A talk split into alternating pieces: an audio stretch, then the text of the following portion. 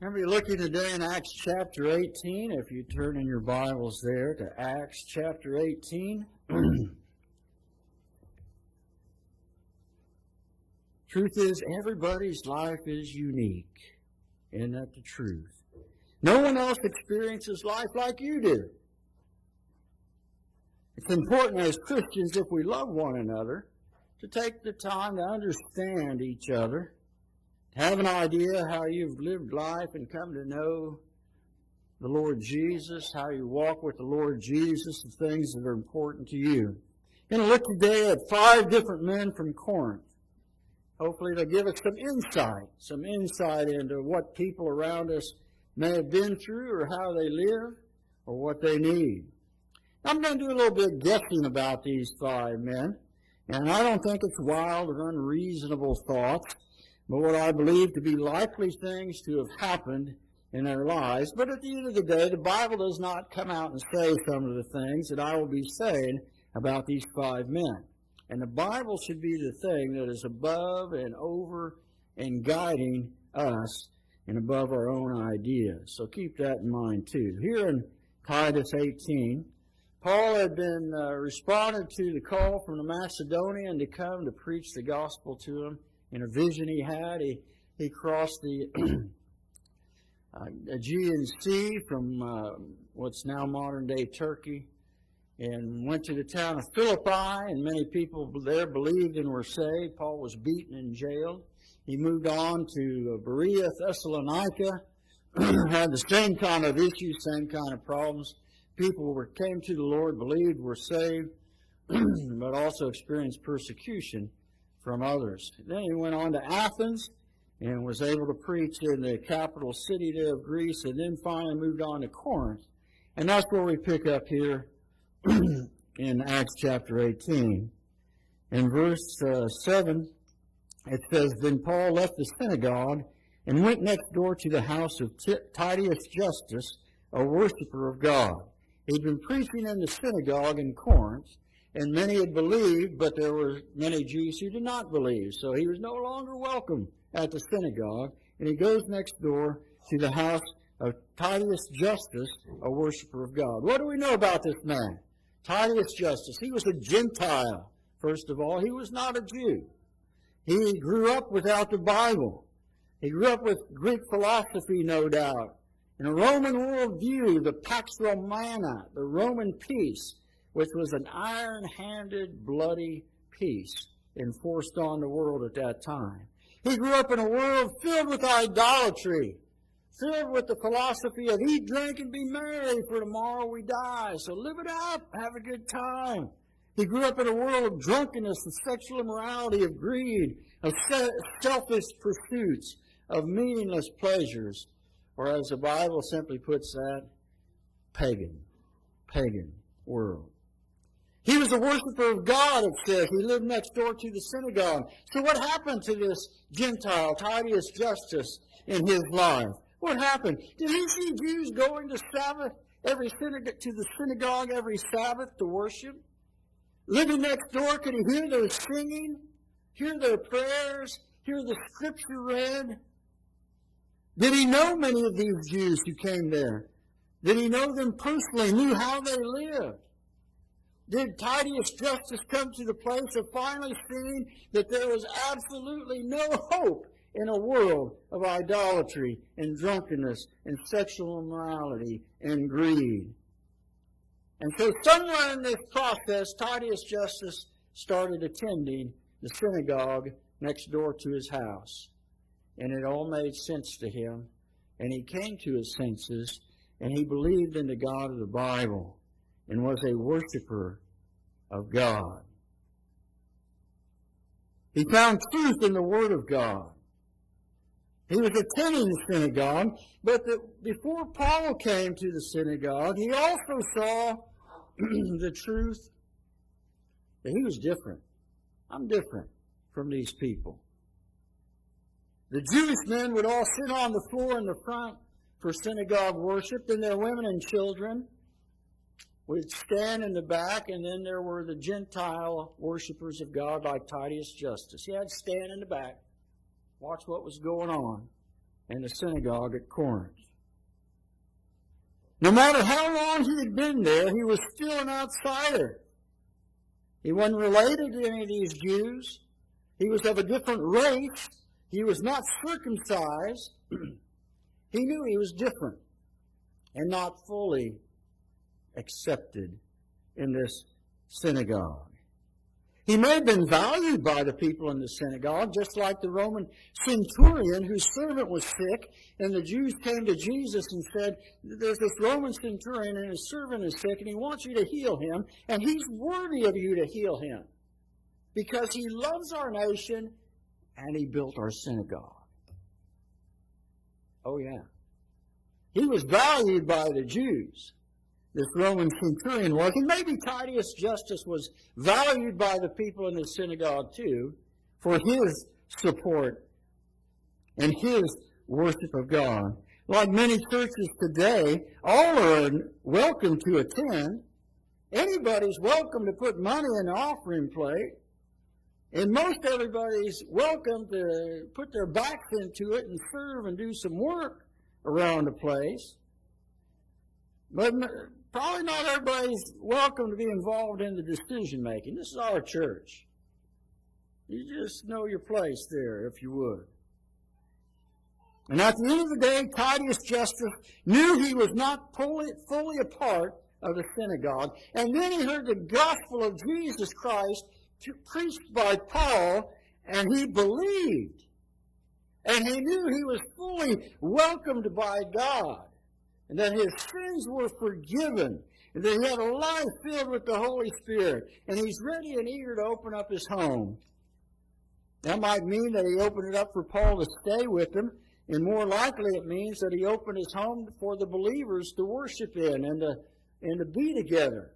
So right next to the synagogue where he lived, he opened up his home so that the believers in Jesus Christ might gather together. Though at times you may be an outsider, you may even feel like an outsider, but the truth is, if God welcomes you, if God forgives your sins through Jesus Christ, you belong fully, completely to God. He calls you his child. He calls you his child. That's Titius Justus. And verse 8 goes on to say, Crispus, the synagogue ruler, and his entire household believed in the Lord, and many of the Corinthians who heard him believed and were baptized. We know about Crispus elsewhere. Not only that he was a synagogue ruler, but in 1 Corinthians chapter 1 verse 14, he was one of the few people that Paul actually himself baptized. Paul didn't baptize a whole lot of people in Corinth, as he writes to the Corinthians. I suppose Timothy and Silas did the actual baptizing for the most part, but Crispus was one that Paul himself had baptized. He was a Jew, not a Gentile. He was a believer in the God of the Old Testament. Who is Crispus? He is one who is probably like his father and like his grandfather and like his great grandfather before him. Faithful men.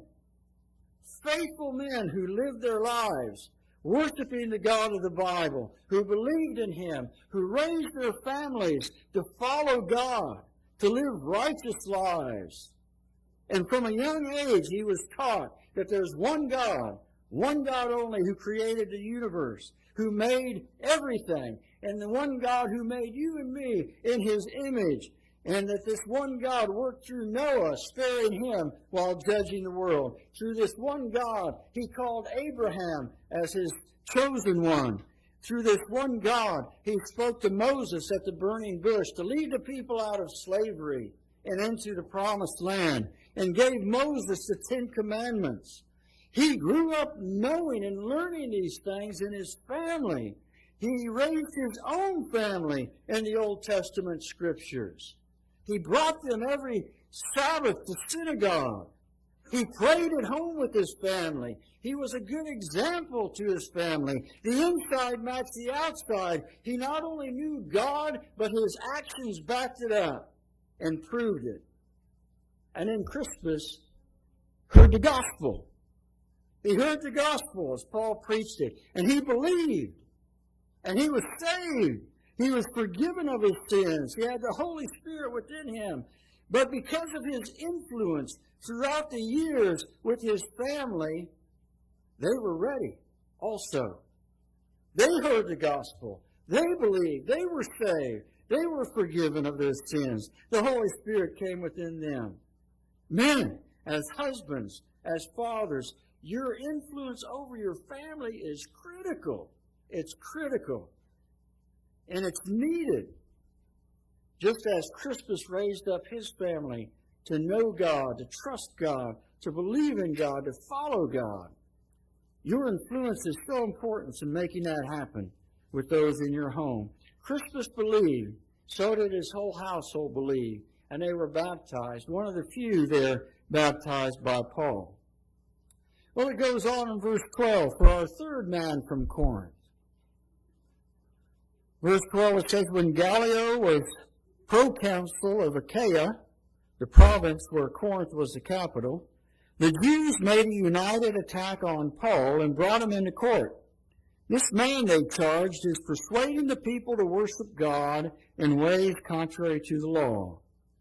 Just as Paul was about to speak, Gallio said to the Jews, If you Jews were making a complaint about some misdemeanor or serious crime, it would be reasonable for me to listen to you.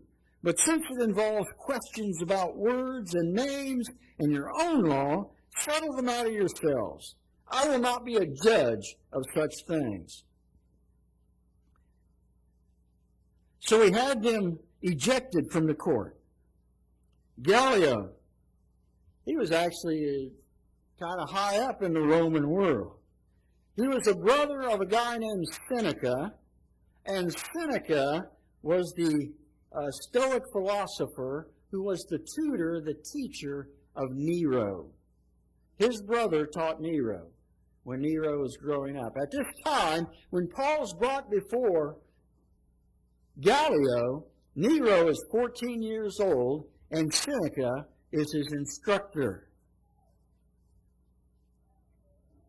He advised Nero throughout his life, and when Nero became emperor over the Romans, Seneca was his advisor for the first five years of it. In the first five years of Nero's rule, things were good.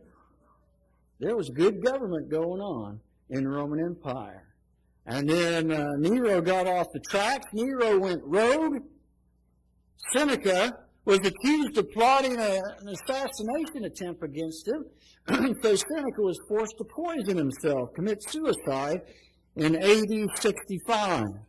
That's also about the same time when Peter and Paul uh, were put to death under Nero. So uh, those things happened later. From the records and the inscriptions we have, Gallio, the brother of Seneca, ruled in Corinth around AD 51 and 52. We can look at this passage in Acts and say it happened about 51, 52, somewhere in that time. Gallio was raised as a true Roman. What did that mean? It meant that power and government and wealth were of utmost importance above all other things. This man lived for good government. He knew no place for government to be making decisions about religious matters. That's not, that's not my problem. Quit bothering me with this stuff. I'm into government, society, you know, public works, having law and order. But Gallio had a very narrow life. It was focused on government. Many people live life very narrow. Some people act as if there's nothing more important to do uh, than, uh, than to be worry about government, to listen to the news, be wrapped up in politics, elections, the changes in laws. Other people get wrapped up in narrow lives around entertainment. Whether it comes to acting and films or music or sports. Man, how late did that game go last night? Past midnight? Uh, it's somewhere in there. It, it, it went a long time get so wrapped up in these things that that's the focus of their lives. And some people get absorbed in economics and work and wealth and making money. And that's what it's all about. And here I am, and there's nothing else. Everything else is just peripheral. So Gallio was that kind of a man. Government was his narrow focus. Nothing else really mattered to him. If Christ is Lord of your life, your life should be wrapped up around God and His kingdom. Love for others, making the gospel known. Christ should be the one who, who guides you when it comes to issues of government and entertainment and economics and work. Gallio was the proconsul of the province. He was wrapped up merely in government, and then he heard the gospel. No, he didn't. He didn't hear the gospel at all. Now, Paul's already. Paul's not going to jump in there and say, uh, these are false accusations, and uh, don't worry about the legal. Paul doesn't care about the government and legalities of it. When Paul's getting ready to speak, he wants to tell Gallio about Jesus Christ. I want to tell you about life, Gallio. Paul's eager to start telling Gallio why he's standing before him, that there's one God who made all things, that uh, people have sinned against God. They need to repent. They need to believe. They need to be born again through Jesus Christ. Paul's ready to let it fly. Gallio cuts him off. Some people like Gallio simply are too busy to be bothered simply too busy to be bothered with the message of Jesus Christ. They consider the gospel not worth their time. They're so wrapped up in their thing, whether it's government or entertainment or whether it's uh, economics and wealth. They're so wrapped up in their thing. They don't have time. I don't have time to listen about who God is and what He desires. That's the third man, Gallio a Roman official, government official. In verse 17 it says, Then they all turned on Sosthenes, the synagogue ruler, and beat him in front of the court, but Gallio showed no concern whatever. Who's Sosthenes? He's the Jew, he's a Jew. Evidently, he's the new synagogue ruler after Crispus has put his faith in Jesus Christ and gone next door to Titius Justus's house. Sosthenes did not believe that Jesus was the Messiah. He did not believe the message of the cross and the resurrection. He led the accusations against Paul, and he's beaten. Who beats him? Doesn't really say. Did the Christians beat him? Not likely. Did his fellow Jews beat him for failing to bring charges against Paul? I don't think that's the case either. There are probably other Gentiles around the court who just hated Jews. They just hated Jews. They hated the Jews, saw them as troublemakers. They're not party goers like us. They're counterculture. They're goody two shoes. They're wasting our time with these frivolous lawsuits with these trumped up charges. And so I believe the pagan Gentiles in the crowd took him and beat him up. Gallio says that's not matter of, that's not my concern either. I'm for good government. We'll worry about that later. Yes, but then what may have happened? In 1 Corinthians chapter 1, verse 1, Paul writes to the Corinthians, and he writes, I'm writing to you, Corinthians, it's from Paul and Sosthenes. Paul and Sosthenes. Who knows what may have happened? Was Sosthenes helped in his beat up condition cared for by the Christians? Did the Christians show kindness to him in his misery? And then Sosthenes heard the gospel again. Then Sosthenes heard the gospel afresh, a new time, and Sosthenes believes. Not at first, not when Paul first preaches, not the next Sabbath when Paul preaches a second time, or the third Sabbath when Paul preaches a third time, but finally, after getting beaten up, Sosthenes, somewhere in there, believes and puts his faith in the Lord Jesus Christ. He comes to faith in Him. They demonstrate the teaching of Jesus Christ. Love your enemies and pray for those who persecute you. Why? They need the gospel too. They need Christ. They need to believe and to be saved. It's like Paul writes in Romans chapter 10 verse 1, My heart's desire and prayer for my people, the Israelites, is that they might be saved. Many rejected the message. But Paul's heart's desire and prayer to God remain constant. I want them to experience this. So much so, so that in Romans chapter 9, Paul writes and says, if it were possible, I would, I would trade in my salvation so that they could be saved. I'd go to hell forever if that could make them believe and be saved. But that's not how it works. His desire was for others to believe. Are there those you know? Sure, they've heard the message. They've heard about Jesus Christ. They've heard about the God of the Bible. They've heard about the, maybe his uh, Bible account or two that they could tell you all about. And uh, they've heard it, but maybe they've not accepted it. Don't give up. Don't give up. Keep on praying. Keep on witnessing. Keep on loving. Who knows? When the time might come when they say, Oh, the lights come on, and they believe and are saved. Sosthenes actively opposed the gospel and Paul, but he came to believe in Jesus Christ as his Lord and Savior. Verse 24, the fifth one. After Paul left Corinth, he went to uh, Ephesus along with Priscilla and Aquila. And then Paul left Ephesus, went on to some other travels. Uh, but that's where it picks up in verse 24. Meanwhile, a Jew named Apollos, a name, native of Alexandria, came to Ephesus. He was a learned man with a thorough knowledge of the Scriptures. He had been instructed in the way of the Lord, and he spoke with great fervor and taught about Jesus accurately, though he knew only the baptism of John. He began to speak boldly in the synagogue. When Priscilla and Aquila heard him, they invited him to their home and explained to him the way of God more adequately, accurately.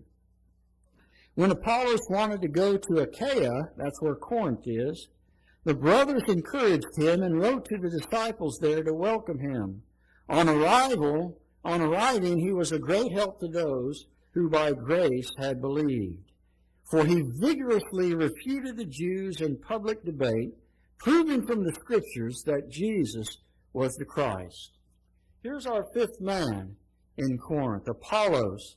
Who was he? He was a Jew who had come to believe in Jesus Christ as his Lord and Savior. He was born and raised in Egypt, in Alexandria, the coastal town, a major city even today, Alexandria, named after Alexander the Great.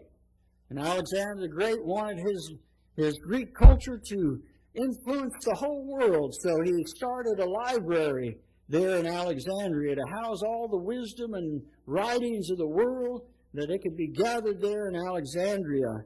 And the Jews also were invited here, bring your scriptures, translate them into Greek, and put them in our library. And so, uh, about 250 BC, the Jews got together and worked on a Greek translation of the Old Testament. And uh, they contributed that to the uh, library in Alexandria, and their translation helped Jews throughout the world whose first language probably was Greek from their growing up.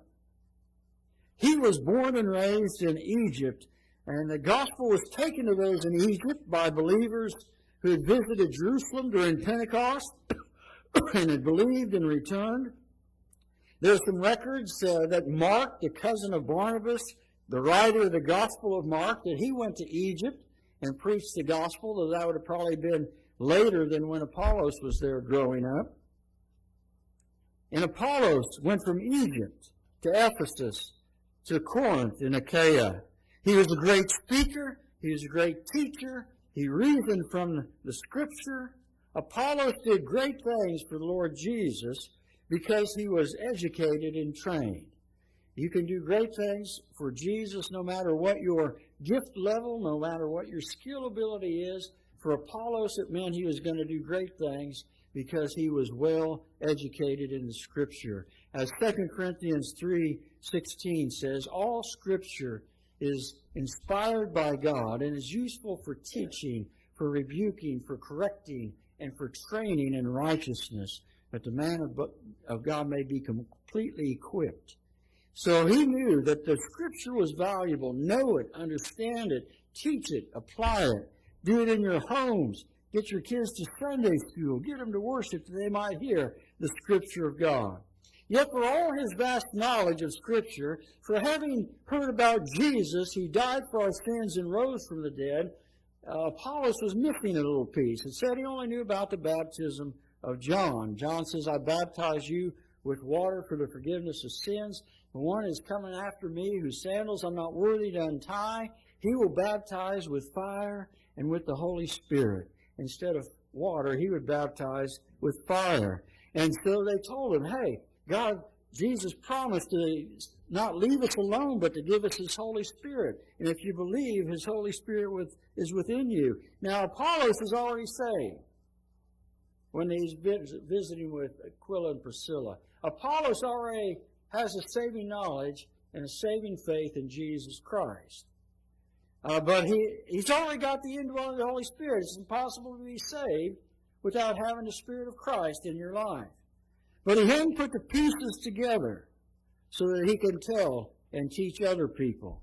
And so they, they tell him about the Holy Spirit. And there's no record that when Apollos was in Ephesus, that uh, Priscilla Aquila somehow gave him a new, fresh baptism of the Holy Spirit. That's not what's recorded here, as if he had received the gift to speak in tongues or had visions and dreams or supernatural experiences. Because Apollos was one who knew that the Christian faith is first of all about the truth of the gospel. Truth of the gospel, not simply about what uh, personal experiences you might have. Your personal experience and faith and testimony is important and I encourage you to share that with people. Paul was willing to share his Damascus Road experience, and it's recorded three times in the book of Acts because he's willing to share his Damascus Road experience. But his message is much greater, and the message of the gospel is much greater than our personal experiences. It's what God has done through Jesus Christ. I like what Jeremiah wrote about 600 BC in Jeremiah 23. He says, Let the let the prophet who has a dream tell his dream. You got some kind of personal experience? Tell your personal experience. Big deal. Let the prophet who has a dream tell his dream, but let the one who has my word, God's word, speak it faithfully. For what does straw have to do with grain? That's the difference between our personal experience and between the message of the gospel, straw versus grain. Is not my word like fire, like a hammer that breaks the rock in pieces? God's word is powerful. Paul and Apollos understood that. It's not simply, it's good to have personal testimony and share that, but the gospel is the main thing. The scripture is the truth of God and the truth of Jesus Christ. And that's what Paul taught. That's what Apollos taught. He argued from the scriptures to convince others that Jesus was the Messiah, the Christ. Apollos goes to Corinth, and he's there, and perhaps even functions as their pastor, or at least the main preacher among the people there, and no doubt in different places. And he goes to Corinth, and after he's been there a while, uh, the sinful nature of the believers there comes sprouting out, and they have problems, and they have factions. As written about in 1 Corinthians chapter 1, chapter 3, they had factions. There were people saying, I belong to Apollos. No, I belong to Paul. No, I belong to Peter. Oh, I belong to Christ. They were splitting up in little cliques and say, our group's better than your group, and we've got the truth, and you just, your truth is defective. And that was, I believe, absolutely no fault of Apollos or Paul whatsoever. And Paul writes to them and he says, Hey, wait a minute, folks. This is what happened here. I planted, Apollos watered, but God gives the growth. It's all about God. And Paul goes on to say, hey, Paul was not crucified for you. Peter was not crucified for your sins. Apollos was not crucified. There was only one who was crucified for you. It's Jesus Christ. It's a dead end to think the church is about this teacher or that preacher. It's all about Jesus Christ. You may have your favorite preacher or teacher you like to listen to, and oh, they're, just wonderful. Uh, doesn't matter. Doesn't matter. It's all about the gospel. It's all about the scripture. The Lord Jesus tarries for quite a long time. There'll be other teachers. There'll be other believers. There'll be other preachers. It'll go on, on, on. It doesn't matter. What matters is the gospel. What matters is Jesus Christ. That makes the difference. There's only one God. There's only one Savior. It's all about Jesus. There, there's salvation in no one else, for there is no other name under heaven given to men by which we must be saved. Only the name of Jesus. Five men from Corinth. Everybody's different. Each one is unique. Each one of these five men had their own story to tell, had their own background, had their own time in their life when they came to faith in Jesus Christ, except for Gallio, as far as we know. They all have their own unique abilities and gifts, but they all needed to respond to the gospel. To hear and believe. It's a simple truth. God made us. He made us to love Him with all that we are. He made us to love our neighbor as ourselves, but we sin against God. We don't love God with all that we are. And we love ourselves a lot more than we love our neighbors. That's called sin in the Bible. And Jesus had to go to the cross and pay for our sins with his life so we might have forgiveness by his blood shed there. Until you come to the place of saying, Yes, God, I'm a sinner, forgive me. And come to the place of saying, Yes, God, I believe that Jesus paid the price for me. And come to the place of saying, Yes, Lord, I want you more than anything else in the world and what it has to offer. I've been focused on this, I've been focused on that. But I need to be focused on God, for His kingdom is eternal. And respond and ask Jesus to forgive your sins and to come into your heart through the Holy Spirit. How will you respond? What will you do next? As believers, we need to be those who constantly love others, constantly reach out to others, constantly pray for others to come to faith, because there's absolutely nothing more important in this world than being saved and going to heaven because of what Christ did for you. Let's pray. Father in heaven, we thank you, Lord, again for this time together, for the truth of your word the uh, testimony from your scriptures of five men who had opportunity to hear and believe, and four did, and one wouldn't even listen. Father, just ask that you would have us with listening ears to respond to you, to please you in all that we do. For pray in Christ's name, amen.